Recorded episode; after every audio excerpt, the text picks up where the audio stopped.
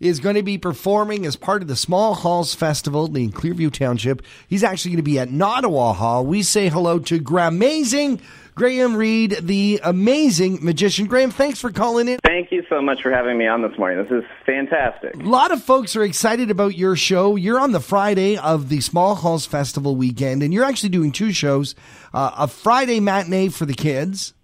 Yep, we've got a Friday show at 3 p.m. This is going to have kids magic, a little bit of comedy mind reading happening too, but it's going to be family fun and safe humor and friendly. Uh, super fun for the whole family to come out. And I think it's only 10 bucks. Kids under three, it's free. Oh, that's amazing. And then you turn it up a notch in the evening, though. Yes. Uh, so at 6 p.m., it's going to be uh, Wings and Magical Things. So this is more of like an adult, an older audience show where I will still do the comedy mind reading. We'll go a little deeper with that. Plus, I will include a couple danger stunts. Ooh. Ooh. Uh, how did you get into doing magic? I always describe it as my guitar or skateboard. When I was eight years old, I All saw it right. on TV, and it's the thing that has stuck with me my whole life. Uh, and now I'm 33, and I perform magic professionally full time. So I just picked it up, went to the library, got some books, learned magic, met people that were at a magic club, and then I started taking it seriously and professionally.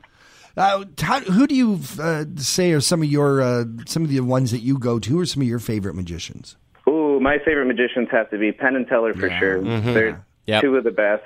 Uh, Mac King, who isn't as known uh, maybe in the household as much, but he's one of the top acts in Las Vegas. David Copperfield, of course, one of the best storytellers.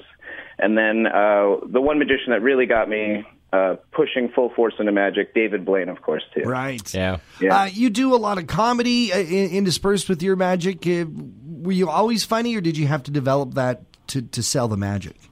I think um, I've, it's always a work in progress, but luckily I have uh, my a household of fa- uh, funny people. My older brother is really funny, so we like to riff bits all the time and fool fool around and joke around. So I think it kind of comes naturally, but I work on it all the time too, doing comedy club shows and things like that. Well, Graemazing, we're looking forward to seeing you at the Small Halls Festival. Two shows uh, on the Friday at Nottawa Hall. More details can be found online at thepeakfm.com.